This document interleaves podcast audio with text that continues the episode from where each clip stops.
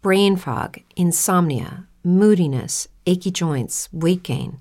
Maybe you're thinking they're all just part of getting older, or that's what your doctor tells you. But MIDI Health understands that for women over 40, they can all be connected.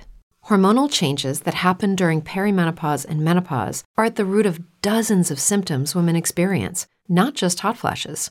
MIDI specializes in compassionate care for women in menopause. Their solutions are safe, effective, and FDA approved. Plus, they're covered by insurance. A convenient telehealth visit with a MIDI clinician can be your first step to getting personalized care.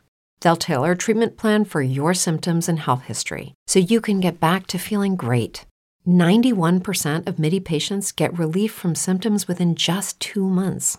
When your body changes, your care should too. Book your virtual visit today at joinmidi.com. That's joinmidi.com.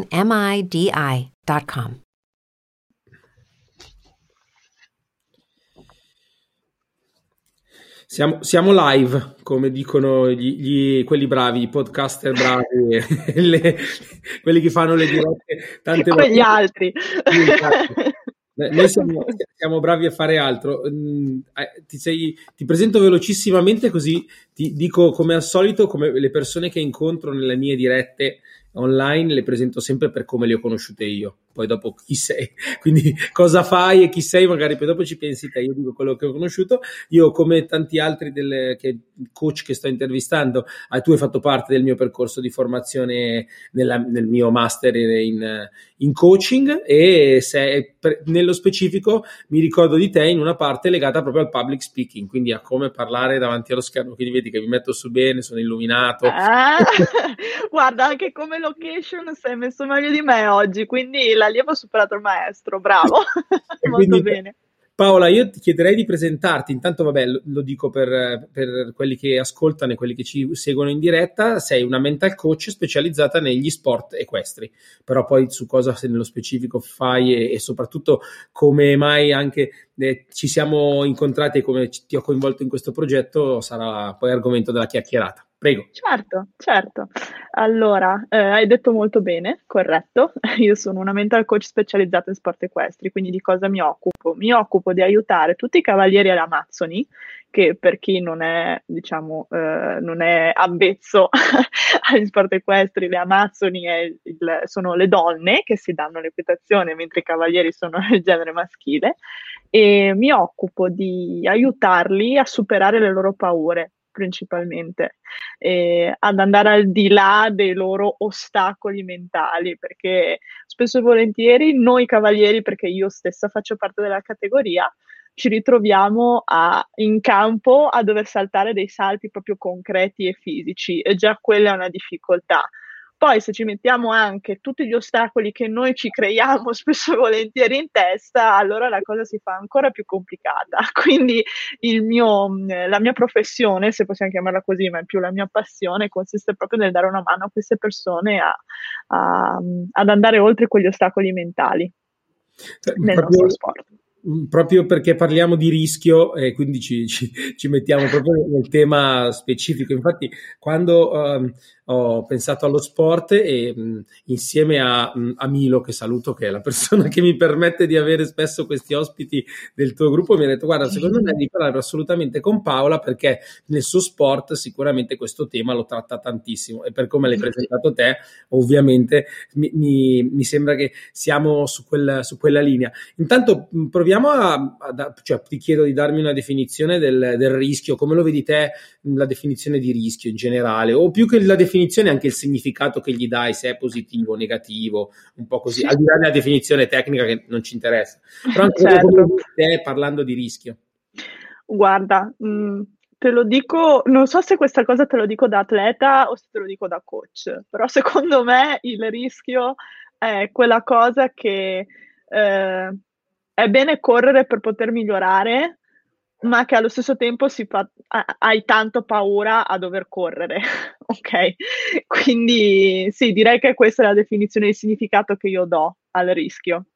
Ma mm, quando parli di migliorare, entriamo proprio nel discorso che per superare quella, quegli ostacoli mentali, che, ostacoli sia fisici che mentali, comunque devi fare quel pezzo di salto o comunque quel pezzo di disequilibrio che ti permette comunque di andare oltre. Credo, adesso io non sono un esperto di cavalli, ahimè, cioè segui, seguo da una vita lippica, però è un'altra... È un'altra ah, ok. Sono una Simile parte... ma non la stessa cosa, sì, ma, bravo. Sono proprio due mondi diversi anche per, per, il mondo che c'è intorno, mentre invece, eh, come dire, l'equitazione ha questo vantaggio che ha tutta una serie di, eh, da, come la vedo io da fuori, perché da piccolo avevo un campo di equitazione vicino a casa mia, nella mia zona ce ne sono diversi, e una volta ci sono salito su un cavallo e ho sentito proprio questa grande paura, perché eh, ero su un, un animale che non controllavo, e che era molto alto per me, quindi c'era anche questa parte qua e intorno a me c'erano tanti ostacoli, quindi questo mi ha, mi ha sempre colpito del, dell'equitazione, cioè chi lo fa secondo, per come l'ho vista io, corre sempre un rischio perché il cavallo si può fermare, può saltare, ma cioè c'è sempre questa dualità uomo-cavallo che aumenta il rischio. E quello che ti chiedo è come un amazzone, un cavaliere, ehm, tu, come tu li, li alleni a appunto quello che dicevi prima, superare la paura, al di là della tecnica, proprio magari quali sono gli elementi più interessanti che in questi anni hai tirato fuori, quali sono le, proprio gli elementi che hai visto che superando, cioè facendo quel tipo di lavoro andavi a superare e quindi a far migliorare la persona. Mh-mh. Beh, allora guarda, diciamo diciamola così Gabri, tendenzialmente io, ehm, sono riuscita ad individuare, ehm, lavorando con i vari cavalieri, ehm, delle paure specifiche, okay, che poi ognuno le fa sue con le proprie sfaccettature, okay, però tendenzialmente ci sono tutta una serie di categorie di paure che i cavalieri e le amazzoni hanno. Eh, tendenzialmente, mh, mhmm, che comunque, piccola parentesi, io eh, parlo per tutte le persone che ci stanno ascoltando. Io adesso sto parlando di equitazione, ma ovviamente queste paure che adesso vi vado ad elencare sono le paure che eh, io credo, anzi sono fortemente convinta che siano mh, che siano parte integrante dello sport in generale, non soltanto dell'equitazione, ok? Eh, I cavalieri e le amazzoni hanno spesso e volentieri paura, uno, del giudizio altrui, quindi cosa potrebbero dire, cosa non potrebbero dire le persone che sono fuori sugli spalti a guardare, sia le persone che le conoscono che le persone che non le conoscono. Poi se le persone le conoscono e magari quelle persone sono anche i loro genitori, per esempio, che tendenzialmente io mi occupo di una fascia d'età di ragazzi che ti direi che vanno dai 14 anni in su, ok? Quindi c'è ancora quella fascia d'età in cui ci sono i genitori che eh, sponsorizzano, permettono ai propri figli di fare questo sport. Quindi quando quelle persone che conosci sono i tuoi genitori piuttosto che il tuo istruttore, eh, inizi non solo ad avere paura del loro giudizio, ma anche a sentire il peso delle loro aspettative. Quindi, eh, che risultati vorrebbero? Loro vorrebbero che io ottenessi dal momento che sponsorizzano lo sport che faccio piuttosto che mi allenano loro in prima persona, ok? Piuttosto che quando devi andare in gara con il cavallo ti ritrovi sempre in, una, eh, in, un, in, un, ambiente diverso, sei circondato da un ambiente diverso, proprio, pro, parlo proprio fisicamente, un campo che ha tutte le sue difficoltà, i suoi salti, le sue, eh, le, le, le, sue tipologie di percorso, tutta una serie di cose. Quindi diciamo che la prima cosa che ho identificato nel corso di questo tempo è che eh, i cavalieri hanno tendenzialmente delle specifiche paure, ok? Che poi vanno a coniugare nei, nei loro modi più disparati. Come li alleno? Eh, bella domanda. Come li alleno? Beh, facciamo allora, così, dai, su, cosa, su quali elementi magari si, ti, permet, ti, permetti di, di, di, far leva per motivarli a superare questa, questa paura? Sì, guarda, mettila così. Eh, io la, la, prima cosa su cui cerco di lavorare con, con queste persone è questa. Io cerco di far comprendere loro come le reazioni alle, pro- alle nostre emozioni non sono delle cose su cui noi non abbiamo il controllo, che noi non possiamo gestire perché spesso e volentieri le, le, persone, e io mi metto per prima, prima di fare tutto il master in coaching, e quindi credo che anche tu faccia parte di questa categoria, ok? Però prima di conoscere tutto questo mondo del coaching, io facevo parte di quel bru- gruppo di persone perfettamente convinte che mi succede qualcosa e di conseguenza io ho una determinata reazione a quel qualcosa, no? a quell'evento che mi è capitato. Questa è un po' la forma mentis eh, generale. Eh, quello su cui io invece vado a lavorare con loro è sì ti accade l'evento, sì c'è una reazione, ma c'è qualcosa nel mezzo tra queste due cose. Questa cosa sei tu e la tua facoltà di decidere come vuoi reagire a quell'evento che ti è appena capitato, ok? Uh, quindi più che reazione, a me piace parlare di risposta. Quindi la prima cosa che faccio è aiutarli ad utilizzare le parole corrette, perché anche solo iniziare a cambiare la parola reazione con la parola risposta inizi anche a livello inconscio a darti un, una responsabilità ok, di come tu reagirai a quel determinato evento che ti è accaduto. Quindi questa è una delle cose che faccio. Poi in realtà potrei andare avanti a voglia te tutte le cose che potrei dire, ma questo è un esempio. Sicuramente, sicuramente, questo tipo di lavoro che descrivi deve essere molto motivante per te come coach, perché è, è poi la base del, di questo lavoro che ehm, io amo da, amo da, quando l'ho conosciuto, penso anche tu. Ehm, e, e questa cosa bellissima che, che, mi, che, ti chiedo è quanto mh, invece questo lavoro, quindi il superare le, le, le paure, motivi invece l'atleta. Come l'hai visto? Perché io ho, ho, qualche impressione mia, magari te la dico dopo, però intanto chiedo a te, partia, partiamo da lì, quanto vedi che superare le paure, eh, rischiare per andare oltre è una cosa che motiva? Rischiare per andare oltre se è una cosa che motiva. Um, questa è una domanda un po' difficile che mi fai, nel senso che um, mi, mi, ricorderò sempre quella volta che io ero uh, in un, ero ad una gara di equitazione, ero uh, in, vicino ad un campo prova che è quel posto, quel campo dove gli atleti si scaldano prima di entrare all'interno del campo gara, ok? A un certo punto si è avvicinata a me una, una ragazza che conosco e che è, era mia amica e, perché frequentavamo lo stesso maneggio e tutto, quindi sapeva il percorso che stavo facendo ed è arrivata da me molto, vedevi palesemente che era proprio eh, in ansia per la gara che doveva andare a fare, anche perché era oltretutto una gara a tempo. Che cosa significa questo? Che ci sono diverse tipologie di, di, di, di gare nel mondo del salto ostacoli, dell'equitazione. Eh, in quella specifica gara vinceva chi faceva il percorso nel minor tempo possibile, quindi bisognava prendersi il rischio di fare delle girate più strette rispetto a quelle che facevano altri, ok? Quindi c'era tutta una serie di cose, di, di, di condizioni che rendevano la cosa ancora più, no? Ti metteva ancora un po' più in tensione. E, ehm, ed è venuta da me questa ragazza e mi ha detto, dai, motivami, mi ha detto. La gente intorno è scoppiata a ridere perché, ripeto, sapevano il percorso che stavo facendo e tutto. Però lì que, que, quel, eh, quell'episodio mi è rimasto particolarmente impresso perché tendenzialmente nella mente delle persone c'è questa cosa che io, in quanto coach, sono la persona che ti dà la motivazione a fare qualcosa, ok? Uh, no, assolutamente no, non è questo quello che faccio, o meglio, questo fa parte del mio lavoro, ma non è che io do la motivazione a qualcuno, ok? La motivazione per rischiare non gliela do io. Io gli do una mano a tirarla fuori, ok? Perché sei tu sopra quel cavallo, sei tu che devi andare a fare quel percorso. Quindi io posso stare qui a darti tutti i motivi del mondo per cui dovresti appunto motivarti, il motivo per cui devi agire però finché non te ne convinci tu si fa un po' fatica, quindi diciamo che ovviamente fa anche parte questo della professione del coach, no? quello di utilizzare tutti gli strumenti che ha a disposizione per tirar fuori e non per dare la propria pronta a queste persone. Quindi questo per dare un attimo un po' il quadro generale.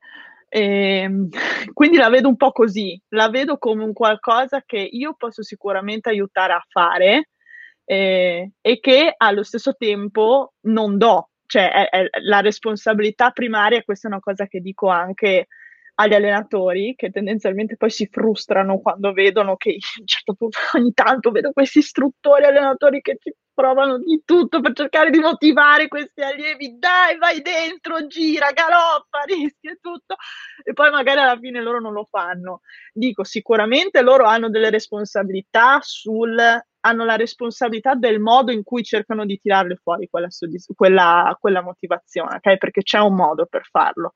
Allo stesso tempo, nel momento in cui tu hai messo il tuo 100% e hai messo in campo tutti gli strumenti che avevi a disposizione e che conosci, la responsabilità poi va all'atleta, ok, di prendersi quel rischio. Non so se ti ho risposto, in realtà, io parto. No, ma mi hai risposto perché mh, mm, mi, mi, collego a un'altra riflessione, alla riflessione che facevo io, perché eh, spesso e volentieri io gli atleti che ho incontrato, che incontro tuttora, hanno come grossa paura quella di, di riuscire, non, cioè più che paura hanno questa sensazione di non accettare la sconfitta, cioè la sconfitta è veramente un elemento molto difficile da accettare, almeno per gli atleti che ho incontrato io, come se fosse veramente un macigno enorme che sta sopra. E quindi il rischio di perdere è uno dei rischi che negli atleti che ho incontrato io li ha bloccati di più e mm. vedo che annuisci quindi sicuramente è una delle cose che, che vedi e io allora mi, mi, però mi sono anche detto ne, nella mia esperienza che comunque il successo richiede un rischio cioè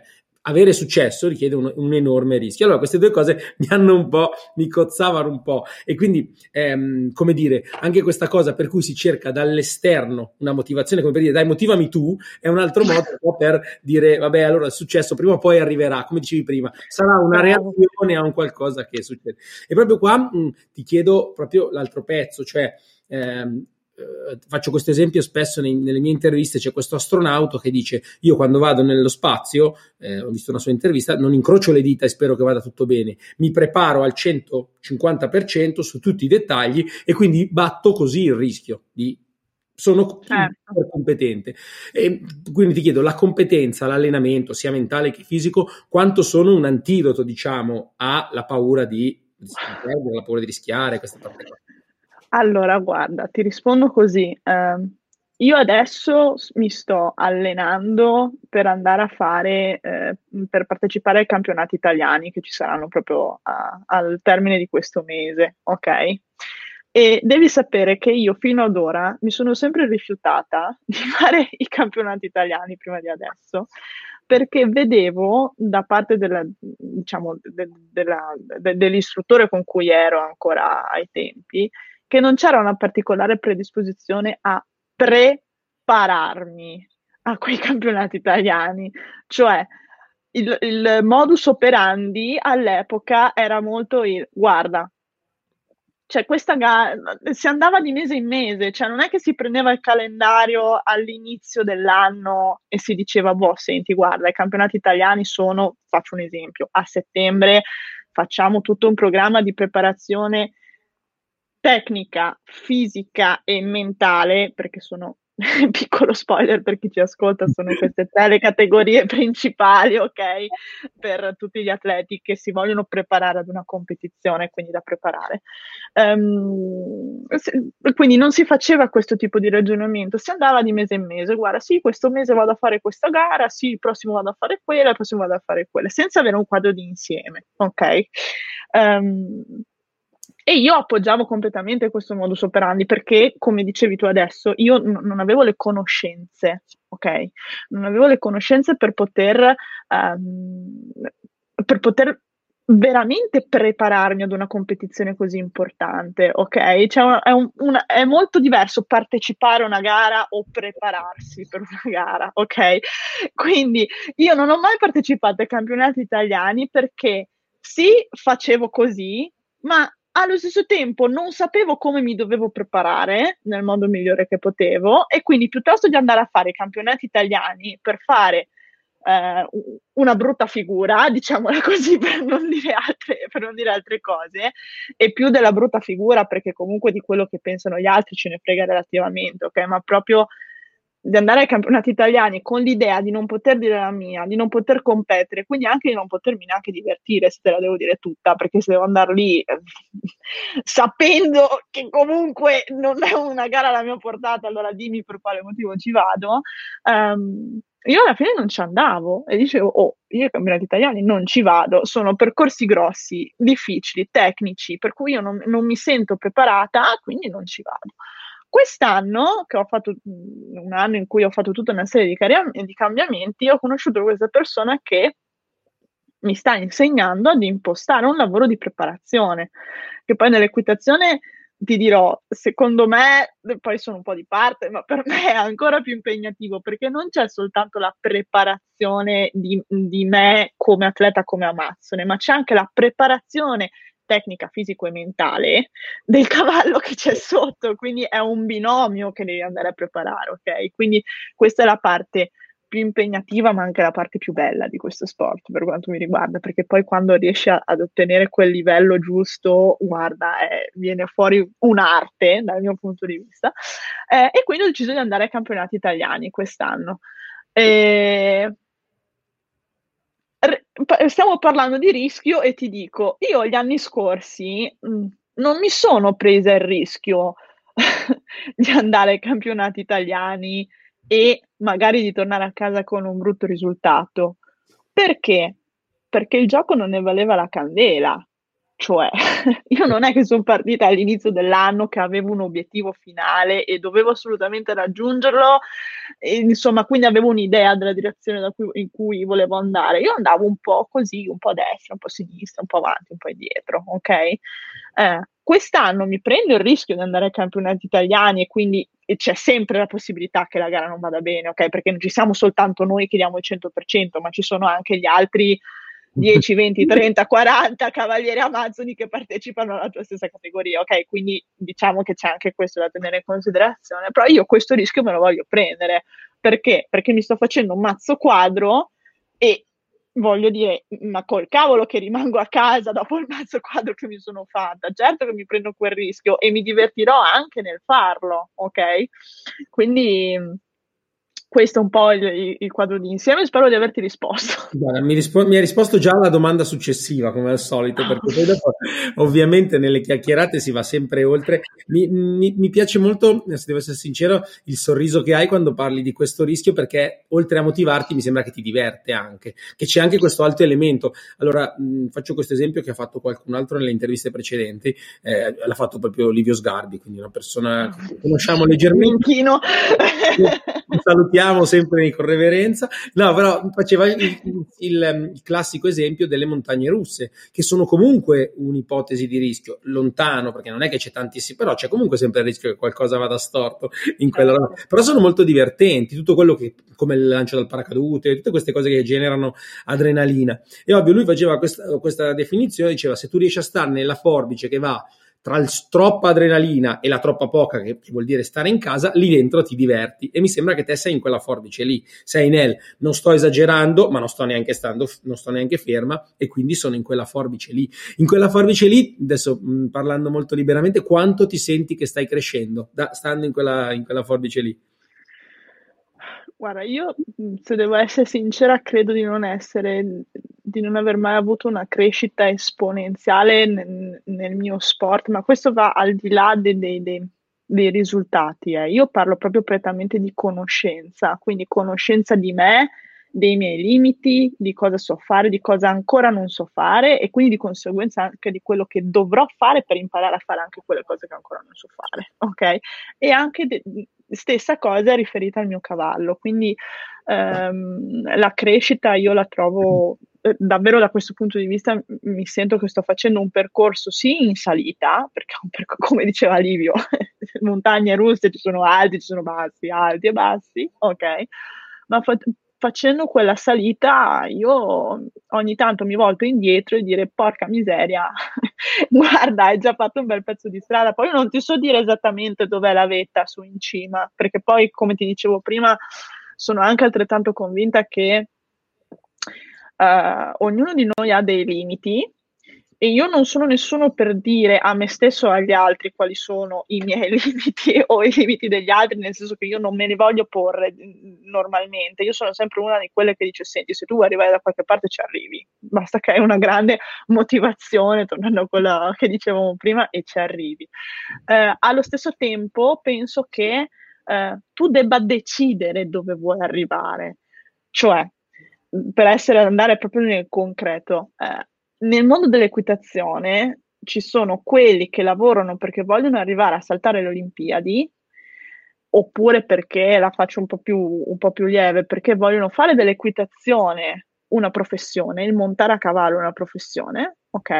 E poi ci sono quelli invece che vanno a cavallo perché è un hobby, perché è un divertimento, perché è una cosa che li fa star bene, ok? Quindi non necessariamente per fare questo devi andare a saltare, prendo mio esempio, campionati italiani, europei, mondiali o quel che è, ok? Puoi farti quello che facevi una volta, puoi farti le tue gare mensili divertendoti e quella è la tua, è, è la tua cima dove vuoi arrivare, non dove puoi, dove vuoi arrivare. Quindi non so dove arriverò ancora, so dove voglio arrivare, non so dove arriverò, ma ti assicuro che mi sto divertendo un sacco anche a prendermi i miei rischi. Questo è un po' il concetto nel suo insieme. Che, che è poi il concetto che io ho in mente quando parlo di rischio, perché io poi ho questo, come dire, quando parlo alle persone di rischio tutti mi dicono ma cosa vuol dire rischio, cosa, perché ne parli come crescita, eccetera. Però quando tu parli e quando vedo il tuo sorriso e la tua voglia di crescere, è, è quella parte lì, cioè è quell'idea per cui rischiare ti motiva, rischiare ti fa sentire comunque più competente, rischiare ti fa sentire eh, più, più, ti fa stimare un po' di più e secondo me è un elemento che, non lo so, sarà l'ultimo anno passato, sarà il mio master in coaching, sarà tante cose, però è comunque un tema a cui ci tengo, perché secondo me anche le persone che poi eh, come coach, come, come, persona, aiuto, seguo e do una mano, mi sembra sempre che a volte questo blocco, questo blocco del non voler rischiare, come dicevi te, ho una paura, non la voglio superare, sia comunque un elemento che è un po' come dire, un po' mi dispiace vedere le persone bloccate così. Siamo partiti dalle paure che bloccano e siamo arrivati ai rischi che stimolano. Quindi mi sembra che il percorso è, è,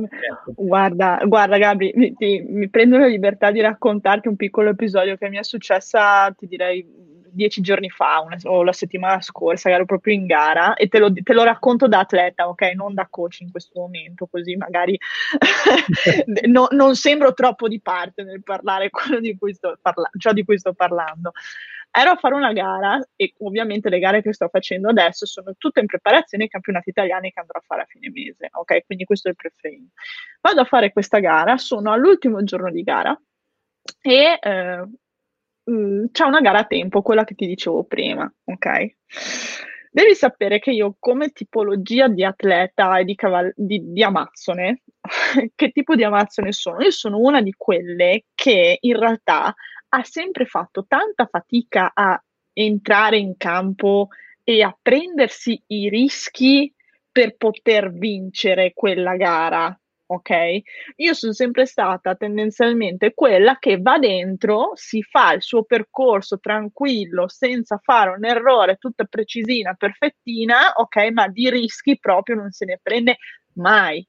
E perché questo? Questo derivava da una mia paura, visto che di questo parlavamo prima, da una mia paura dell'errore, da una mia paura di non essere precisa come so essere in sella. Lo so che è paradossale, ma anche l'eccessivo desiderio di essere perfetti e di, di, di, essere precisi, che sia nell'equitazione o in qualsiasi altra cosa, questa è una mia convinzione, può essere un problema. In quel caso per me rappresentava un problema, ok? Quindi il mio allenamento in quella gara, il mio, obie- no, il mio allenamento, scusa, il mio obiettivo in quella gara doveva essere quella del, oh, vai dentro e prenditi dei cavolo di rischi, ok?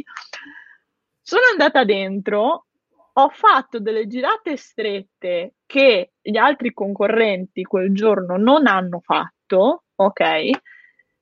Sono uscita dalla gara che ho, che ho fatto due errori, ma ho fatto il miglior tempo cioè della quindicina di persone che erano in campo, io potevo, sono uscita e ho detto porca miseria, oggi ho fatto il miglior tempo tra tutti quanti i binomi.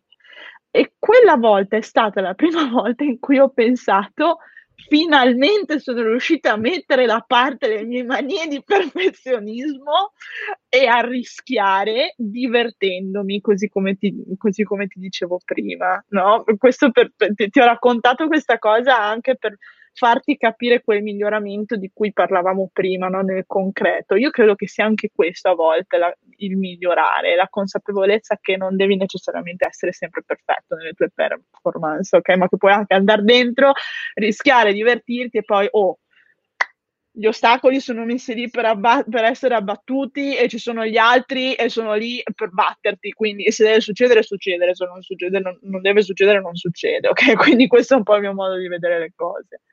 Guarda, hai, hai, concluso con la, la summa del, del mio, della mia idea sul rischio, quindi non aggiungo altro perché hai dato proprio l'idea del, di quello che, che, che, è poi l'obiettivo di questo podcast, perché sei riuscita a dire sia la parte da coach, ma soprattutto la parte da atleta e le due, le due il binomio come cavallo amazzone ha, ha, funzionato alla perfezione, almeno per me ha funzionato alla perfezione perché hai, trattato, hai tracce, tracciato un, un disegno che, che, che riconosco, che mi piace, che è quello che ci tenevo e ti ringrazio per questo. Eh, avrei mille altre domande perché come al solito mezz'ora poi è poca, ma devo sempre stare in tempi perché comunque anche tu da, da mia docente di public speaking sì, c'è sempre il cartellino giallo, il cartellino sì, tu ti ricordi di me per i cartellini, vero? Ricordo di te Sai le ancore, ancori qualcosa, ne ho riancorato qualcosina. No, che, che, poi oltretutto, piccola parentesi, io non ce li avevo neanche i cartellini, io mi ricordo che avevo i tovaglioli, sì, non, sì, c'erano degli Avengers o cosa, comunque non importa, lasciamo perdere che poi la gente a casa non capisce. Ti, ti, ringrazio Paola, in bocca al lupo per il, tuo, per il tuo campionato italiano, allora, per il percorso da qui al campionato italiano, perché mi sembra che come hai detto, è quasi più divertente che, che l'arrivare là. Ah sì, lì, lì sarà, ci sarà un po' più di agitazione eh, certo. rispetto alle gare precedenti. Comunque ti ringrazio, viva il lupo e grazie per avermi invitato oggi a parlare di questo meraviglioso argomento. Bravissimo perché è proprio un bel podcast. Grazie mille, alla prossima. Ciao Gabri, ciao. ciao. ciao. It is Ryan here and I have a question for you. What do you do when you win? Like are you a fist pumper? a woohooer, a hand clapper, a high fiver. I kind of like the high five, but if you want to hone in on those winning moves, check out Chumba Casino. At ChumbaCasino.com, choose from hundreds of social casino style games for your chance to redeem serious cash prizes. There are new game releases weekly, plus free daily bonuses. So don't wait. Start having the most fun ever at ChumbaCasino.com. No purchase necessary. VGW. Void were prohibited by law. See terms and conditions. 18 plus.